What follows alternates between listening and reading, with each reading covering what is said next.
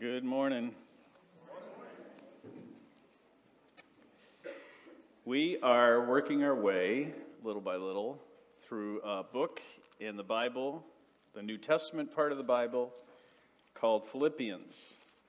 And uh, if you have been with us for any length of time, and if you keep coming back, I hope you will uh, get tired of me in a good way of getting tired of me saying, Are you spending time in Philippians this week?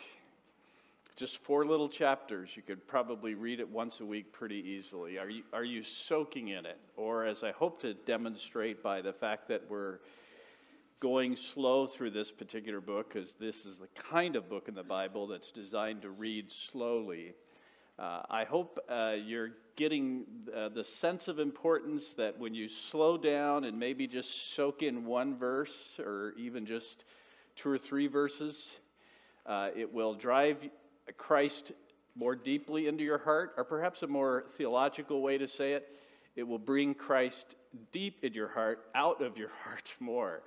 Uh, and that's uh, certainly the case today as we will probably spend all our time on one verse uh, today, uh, just a few words out of all God's words. Uh, the thing that I'm uh, encouraging you to think about with regards to, let's see, first slide up, there we go. Uh, Philippians is this book that's about joy. And one of the descriptions of joy that we're in right now is this idea of joy really comes from reinterpreting your circumstances in life in Christ. And to some extent, your unwanted circumstances, uh, reinterpreting them in Christ. How might, how might an unwanted circumstance in your life right now be advancing the gospel? How might an unwanted circumstance in your life right now be proclaiming Christ? In other words, making the ruling presence of Christ on this planet more visible to you and to anyone else observing you? How might what looks so bad and is bad be serving what's so right? That's what Philippians invites us to do is to reinterpret these circumstances. And today, if there's one circumstance in all of life that is perhaps arguably the most unwanted circumstance and the most feared circumstance, it's the end of life itself. There's a reason the writer of Hebrews puts it this way. He's actually speaking about Christ, but buried in that is something about this world. Since, therefore, the children, human beings, share in flesh and blood. Uh, you know, we are flesh and blood people. He himself, Jesus, likewise became flesh and blood, or God became flesh and blood, so that he might do something. That through his death, he might destroy death. He may, is more specifically, he might destroy the one who has the power of death, the devil. And interestingly, it's described in just this little one verse here that the devil has this fear of death that enslaves humanity. Now, let's be really honest here. Even when Christ comes into your life and you have a sense of certainty of what's going to happen to you if you die, even then the devil can mess with you with, with regards to fear of death or fear in general. I would argue that every single person in this room today, whether you believe this or not, it's as true as the fact that you're breathing right now. Your life is ruled by fear, and behind that fear is the devil. And his ultimate fear is the power uh, of death, this uh, slavery that he, um, he affects humanity with. That's why Ecclesiastes 7, this book in the Old Testament, says it's actually better to go to the house of mourning where, where you're mourning someone who's died, than to the house of feasting where you're celebrating someone who's born. Why would that be better? He goes on to say, because it causes the living to consider their end. And if you go through all of life without considering your end, uh, then you, in some ways, are the most unfortunate of all. And that's why Psalm 90, Moses writes at the end of his life, Teach us, Lord, to number our days, because if I've learned anything in life, it's really short. And teach us to make the most of our days. So, death isn't something that you think about when you're in your 80s and your 90s. There's a sense in which Scripture says death should always be in front of us, but not in a morbid way, but in a sort of wake up to reality way. And today we're going to see how uh, Paul himself looks at death. So let me pray as we consider this most unwanted of all circumstances. Lord, really just one thing I want to say to you this morning. Thank you for speaking. I just can't imagine where we would be if we were left to our own best thoughts throughout the ages. It would be darkness itself. But here is light. So give us light today for Jesus' sake. Amen. So we're in Philippians chapter 1. We're in this second part. Uh, I'm going to start actually uh, at the end of verse 18 uh, when Paul says, uh, he's speaking about, uh, in, the, in a couple verses before, if you weren't here last week, He's basically saying, as to what's going to happen without me, he's in prison and he's bothered by the fact that people are out there uh, in, with motives of envy and rivalry preaching uh, Christ and kind of robbing his converts, as it were, or at least making them more vulnerable. He says, nonetheless, whether in pretense or truth, Christ is proclaimed, and in that I rejoice. So, as to what's happening without me, Paul says, look, the gospel is being advanced despite their bad motives, and in that I can find joy. I can find joy. Despite what's happening without me, I can find joy. Then he goes on in verse uh, 19, which really takes off at the end of 18, and he basically says, As to what's happening to me, I can also find joy. It's almost like he says, Look, guys, don't worry about my circumstances. I know I'm in prison. I know others are out there uh, with wrong motives preaching Christ. But I want to tell you, in my prison, I am still finding reason to find joy in what those guys are doing because people are being saved. Christ is being proclaimed. As to what's happening to me, guess what? There's even more joy when I think of what's happening to me. And that's what starts this off with this little word Yes, and not only that, I will continue to rejoice, for I know that through your prayers, verse 19, and the help of the Spirit of Jesus Christ, this will turn out for my deliverance. And he goes on to speak about uh, his eager expectation and hope that I will not be at all ashamed, but with full courage, now as always, Christ will be honored in my body, whether by life or by death. And so, what Paul is doing is laying out for us really the thing I want to lay out for you today. When joy is rooted in what's certain, not certain circumstances, it's uninterruptible and it's undefeatable. When joy is rooted in what's certain, and that's what Paul does, he roots it in what's certain, not certain circumstances, then joy really is uninterrupted and undefeatable.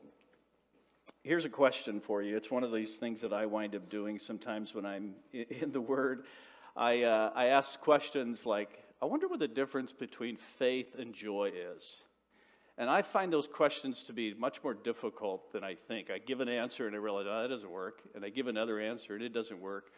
So, what's the difference between, you know, like, say, joy and hope? Are they overlapping circles? Are they totally different things? What's the difference in this case between faith and joy. Now, I'm going to give you my best answer, which is probably not the, the best answer. It's just my best answer. I think perhaps joy relates to what's visible, and faith relates to what's invisible. Faith is this, if I can put it this way, faith is this deep certainty. It's one of the things I love about Hebrews 11, verse 1, that describes faith. Faith is, is like eyesight. And ideally, as you grow older, as your physical eyesight gets weaker, your spiritual eyesight gets greater. And, and uh, so, better to have dying eyes and living eyes, so to speak. But uh, so faith would, would be this deep seated certainty, and then joy is that certainty coming to the surface and being visible. That's my best guess as to how these two things relate. And Paul uses words of certainty here, doesn't he? Verse 19. For I know, not I sure hope, or I wish, I wish, I wish, I know, and then he goes on to tell us what he knows. And then he amps it up even more in verse 20. It's my eager expectation. He could have just said it's my expectation, but he really wanted you to hear, no, it's my eager expectation. He could have stopped there. He said, it's not only my eager expectation, it's my hope, which actually means confident expectation. I mean, he just can't get enough words out of him to say, Do you realize how absolutely certain I am about this? And, uh, and then there's two things that he's, he's certain about here his deliverance, and I put that in italics because essentially Paul does. Did you notice that? Listen, I, I know I'm going to be delivered. One thing I know for sure in this prison that I'm in, I am going to be delivered. My life might be delivered, or I might be delivered, I might be delivered out of prison, or I might be delivered out of prison through death, but I will be delivered. That's why italics are more important than the word. When we pray for deliverance, God will always, always answer us. But then, are you just asking for certain circumstances of deliverance or deliverance as the broadest possible definition of deliverance? Uh, so that's one thing. But the thing that he really wants, that, that he saves his most certain words for, is that Christ will be honored. By the way, just a rabbit trail, a little footnote, since you're, we're reading, most of us, this book on prayer. Would you notice in verse 19 how differently this would read if he says, For I know that through the help of the Spirit of Jesus Christ, this will turn out for my deliverance? But he says, It's not just the Holy Spirit, it's your prayers that have the power to deliver me along with the Holy Spirit. And apparently, I'm almost tempted to say the Holy Spirit never works without them. I'm not saying that, I'm just tempted to say that. But if nothing else, you should just, I know that uh, for most of you, and I'm in that crowd, prayer does not seem to have power. And I want you to get used to saying, that is a voice of the evil one always. Always. Thank you. All right, so back to this uh, other idea here, and that is that I want you to see that joy here, it's another way of saying it. Joy comes from wanting the honor of Christ, the glory of Christ, more than your outcome and your circumstances. If you really want this kind of joy that Philippians talks about, then at, at the deepest part of your soul, what you're going to want is the honor of Christ no matter what. Yes, pray for other outcomes, of course. Pray for certain circumstances that you want, of course. We're all praying that right now for a number of people. But don't let that be your only prayer. Don't let that be your ultimate prayer. Pray that no matter what, Christ would be honored in this situation, even if the outcome is not what I want, and even if the outcome is what I dread most. And by the way, Paul had this certainty of Christ's honor, not because he was a mature believer, not because, you know, he, he believed hard enough. That's not the reason Paul could say this. He said it because it is a promise to every believer when they yield their wants to God. It is a promise to every believer that when you yield your wants to God, Christ will be honored. Romans 6:19 says, we were, before when we didn't know Christ, we were slaves to impurity, resulting in more lawlessness. But now we are willing slaves to righteousness, always resulting in sanctification. In other words, the more honor of Jesus coming out of us. It's a promise, Romans 6:19, or 1 Peter 2:5, which says, Offer to God spiritual sacrifices that are always acceptable because of Christ, because of Christ, because of Christ. So, Instead of being desperate for a particular outcome, we are yielding to what matters most God's honor, our God Himself. Our Father, hallowed be your name. That's what we're saying when we say that. God, no matter what, hallowed be your name. May your name be honored no matter what. And over and over this life practice that we saw a couple weeks ago from Philippians 1:10, this life practice of approving what is excellent, constantly choosing over and over again God. What is excellent, what is what or as one translation says, choosing over and over again what really matters most in life. So that the most interestingly, when you do that, then the most unwanted circumstance in life becomes the most wanted circumstance, if I can say it that way. That's exactly the way Paul says it. When he says, You see, for me to live is Christ, so that therefore the most unwanted circumstance in life is gain. It's just a simple math formula. The reason death has lost its sting which, by the way, isn't the same thing as saying that death doesn't have a lot of stink in it. We'll get to that later, but um, the reason death has lost its sting are that fear has less and less power to rule your life. It's all because of what you're living for. That's what Paul is saying by this statement.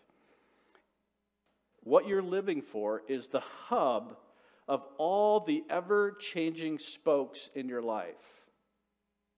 So, what are you living for? Well, I want you to just listen to a number of texts here when he says this thing about um, what does it mean to, to live for Christ? Well, Psalm 34 is, uh, if you want to follow along, you can. Um, it'll take me a minute to find these things because I, I use paper rather than digits. Uh, that's meant to be a jab, but um, uh, Psalm 34, verses 4 through 7. And uh, I want you to think about each one of these lines, each one of these verses, as a description of what's happened to you if you belong to Jesus Christ. Psalm 34, verse 4 I sought the Lord, and he answered me and delivered me from all my fears. That's what happens when we give our lives to Christ. I especially love verse 5. Those who look to him are radiant. And why are they radiant? Because of the next line their faces shall never be ashamed. When you come to Christ, he makes you beautiful. And he does it by ridding you of all the shame, past, present, and future that is associated with you, done to you, and that you did yourself. verse 6 This poor man cried, We are poor spiritually. We are beggars who can't save ourselves. And the Lord heard them and saved him out of all of his troubles. The angel of the Lord encircles around those who fear him and delivers them. Now, are these descriptions of every second of every day of what I feel? No. They're descriptions of every second of every day of what's real and true of you, no matter whether you feel it or not. If you belong to Jesus, He is delivering you from all your fears. He's making you beautiful. He's here. He's saving you out of all of uh, your troubles. And not always the way you want. And the angel of the Lord is actually circling around you, whether you know it or not. All of these are beautiful descriptions, but it goes on. Psalm 36, just a couple Psalms over. Psalm 36, verses uh, 7 through 9.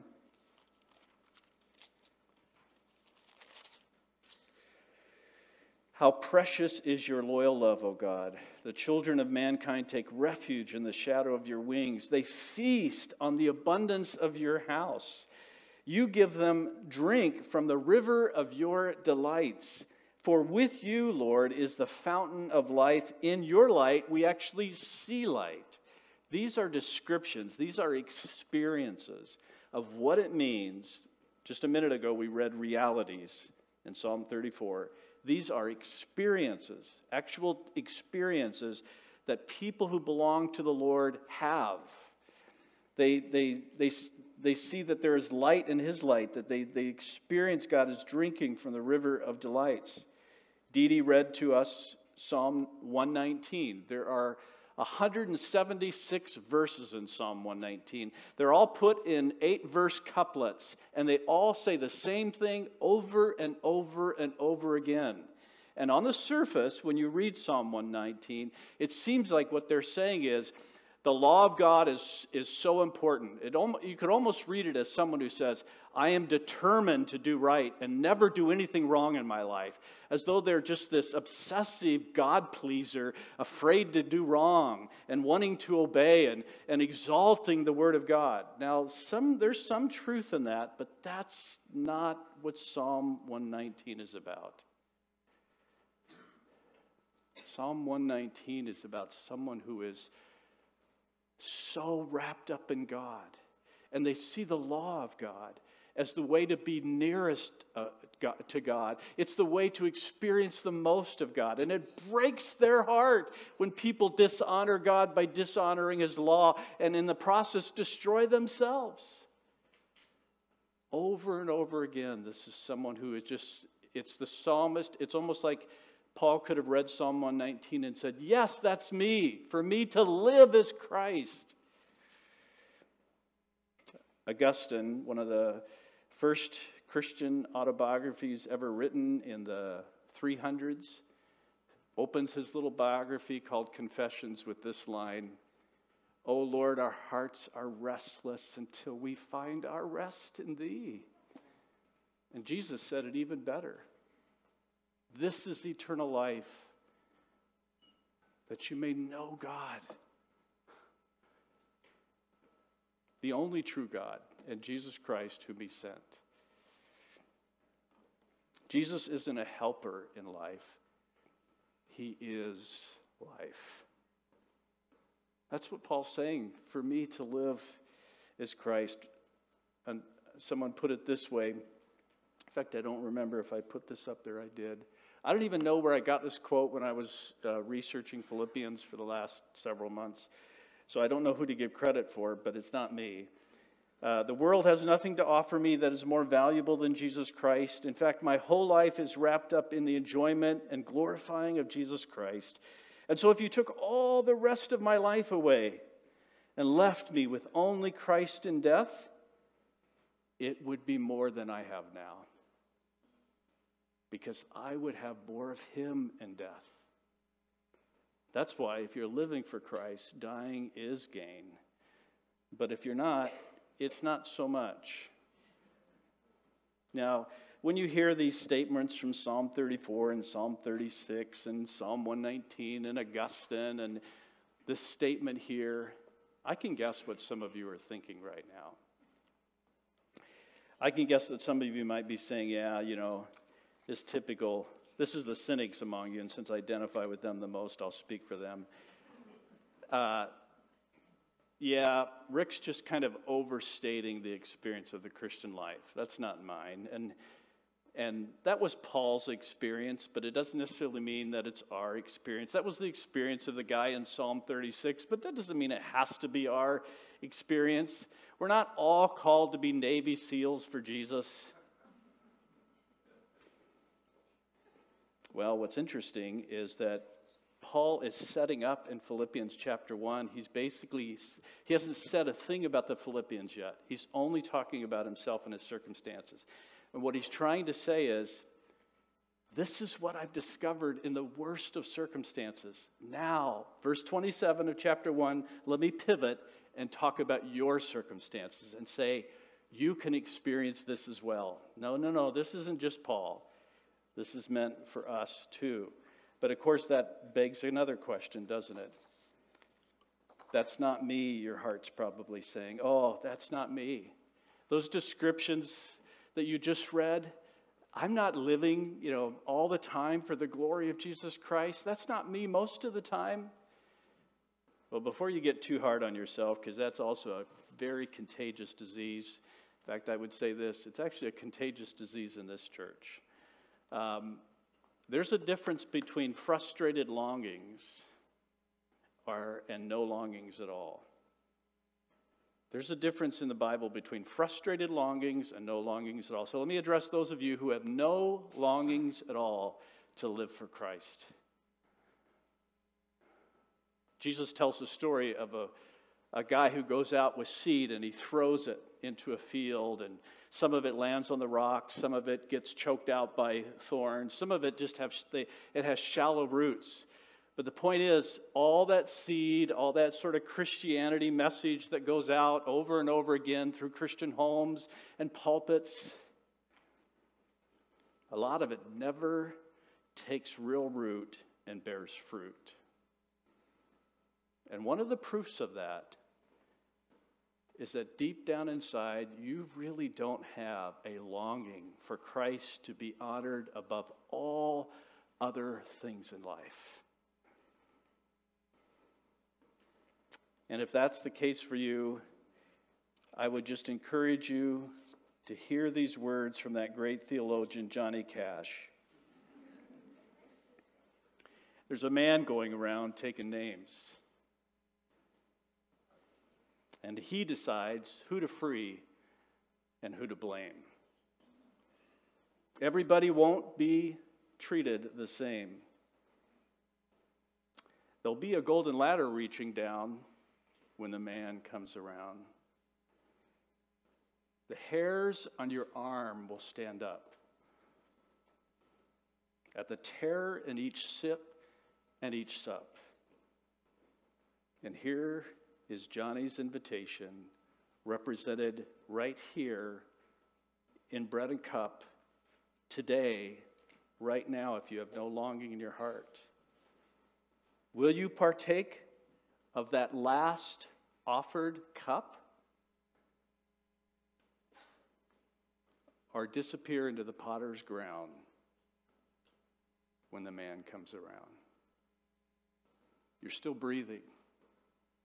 There's still opportunity for you to be transferred from the dominion of darkness where you live to the forever kingdom of his beloved Son, Colossians 1 says. But for those of you who long in your heart for Christ to be honored, who really do belong to Jesus, your longings are frustrated, aren't they? Every day, probably. But here's what I want to encourage you with it's more true than you think that you are living for Christ. It's more true than you think that you're actually living for Christ. The Holy Spirit in us is like a big blown up beach ball. And even though you push it down to the bottom of the pool, it has an amazing ability to resurrect itself again and again and again. After all, Romans 6 says that you were dead to you're dead to sin and you are now alive to God. You are responsive to God. Yep, you stray, but God's voice is better than your straying. That's the promise of scripture over and over. So, I want to ask have you ask this question. How do you fill in the blank? For me to live for me to live actually is this is how our frustrated longings become straying longings. And this is how we identify what we're living for so we can get our straying longings less frustrated back to where they're supposed to be. You got me on that? Okay? So, how do you fill in the blank? And I think it's easier to identify this by identifying the fears that you experience. Let me just name some of them the fear of failure. By the way, there's also the corresponding fear of success. The fear of dreams that you have that are dying and may never, ever come true. The fear of your body failing you and already failing you and never changing. The fear of never getting married or the fear of never getting out of your marriage. By the way, you know how I came up with these? Conversations with all of you. The fear of never having kids or the fear of having kids. The fear of loved ones, never finding happiness, or even worse, never finding holiness. the just grinding, nonstop, stressful fear of people's expectations of you. the fear of a sin that you have going public and the devastation that would bring in your life. The fear that people will never see that climate change is a big hoax are the opposite. The fear that people will never see that climate change is an absolute horror that we need to reckon with. The fear that socialism is taking over or that capitalism's out of control. The fear of sexual freedom, that there's too much of it, or for some of you, there's not enough of it. The fear of civil war in America, a very real fear, by the way. The fear that the American church is fracturing at the same time it's historically reducing in numbers like never before. Are perhaps some of the most personal and constant fears of all loneliness, doubts, and death itself. And here's what Philippians does for us. To the extent that I am living for Christ, to the extent that I am living for Christ, for his honor, for something that's certain, to that same extent, all of those wants and all of those fears lose a lot of ruling power over me.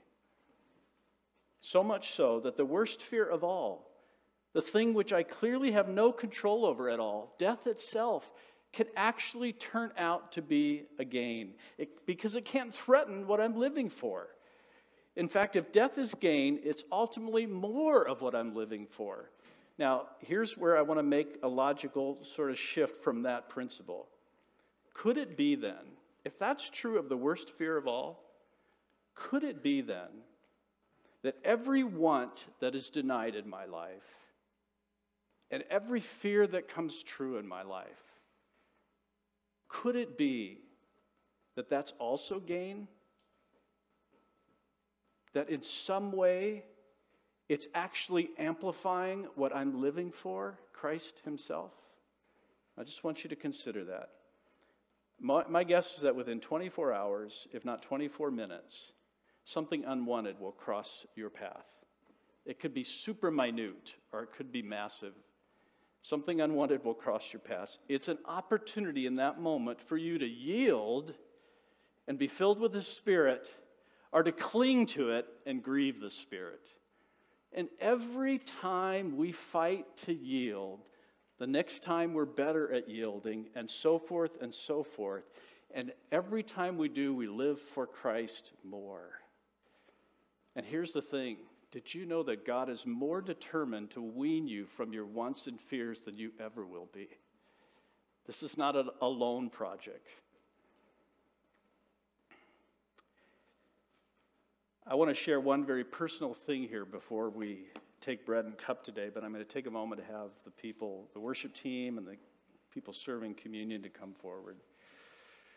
Again, for those of you who aren't familiar with how we do things here, if you know Christ, if He's your Savior, you have those longings within you, even though they're frustrated, then come this morning. Come with your sin, come with everything, leave it here, confess it drink of bread and cup. We'll take it all together in a moment. I'll, I'll lead us in that. This is the reason we can actually sit here and talk about something so unwanted being gain. It's because of Christ's sacrifice for us. Or as one very old dead guy said, the cross is the death of death and the death of Christ. Uh, and that's what we can drink and celebrate and eat and celebrate today. But I changed the ending of this sermon because of an email I got this morning. Mike Hickson is a was the pastor of Graham Church, just a few minutes north of here. Yesterday, he was out on a bike ride with his wife, had heart issues, pulled over, but they couldn't resuscitate him, and he died. A few weeks ago, Mike was here with a bunch of other pastors as we sat around, and Mike shared how he was processing the death of his 31 year old daughter, Abbey.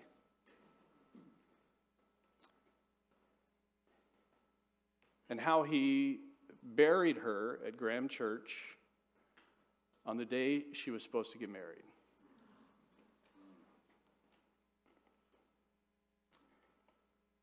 Watching Matt share, or Mike share that, realizing how, how our life is such a vapor just caught me by total surprise, not only in the shock of losing a brother, but in the reality that we live our days all the time as though nothing's ever going to happen.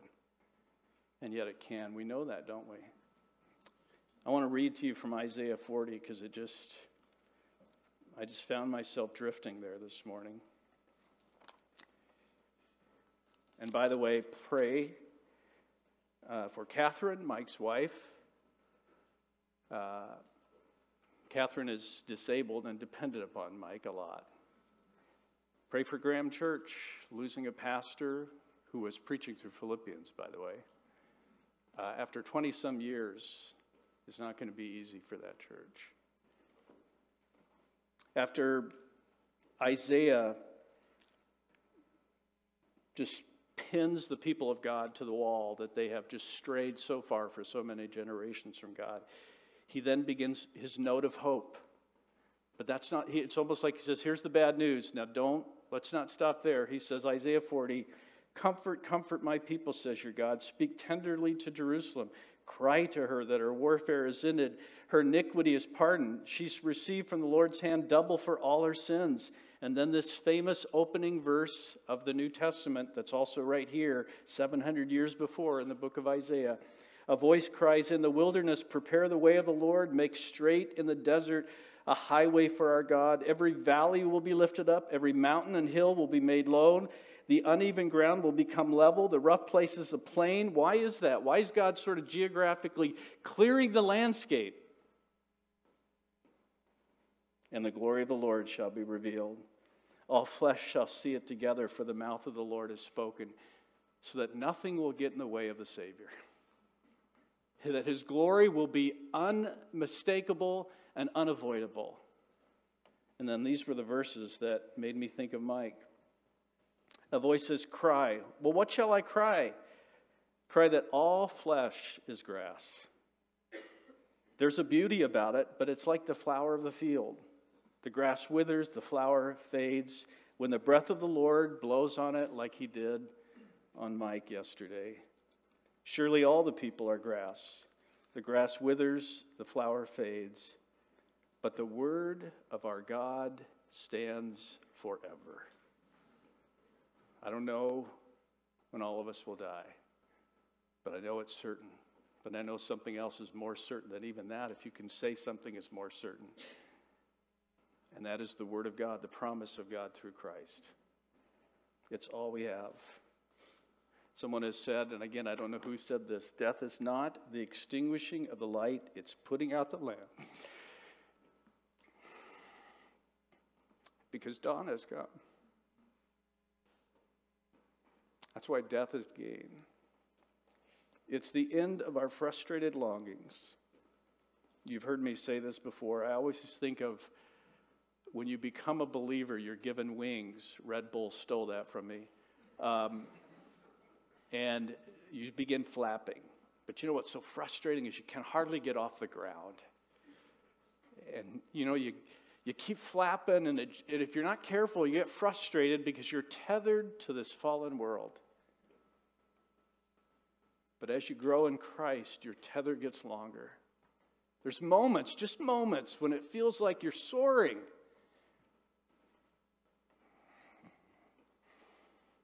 and death, he cuts the tether. And here's the amazing thing none of the flapping is wasted. All of that muscle memory turns into soaring forever. For me to live is Christ, and to die is gain. Let's take a moment, and then I'll pray for us.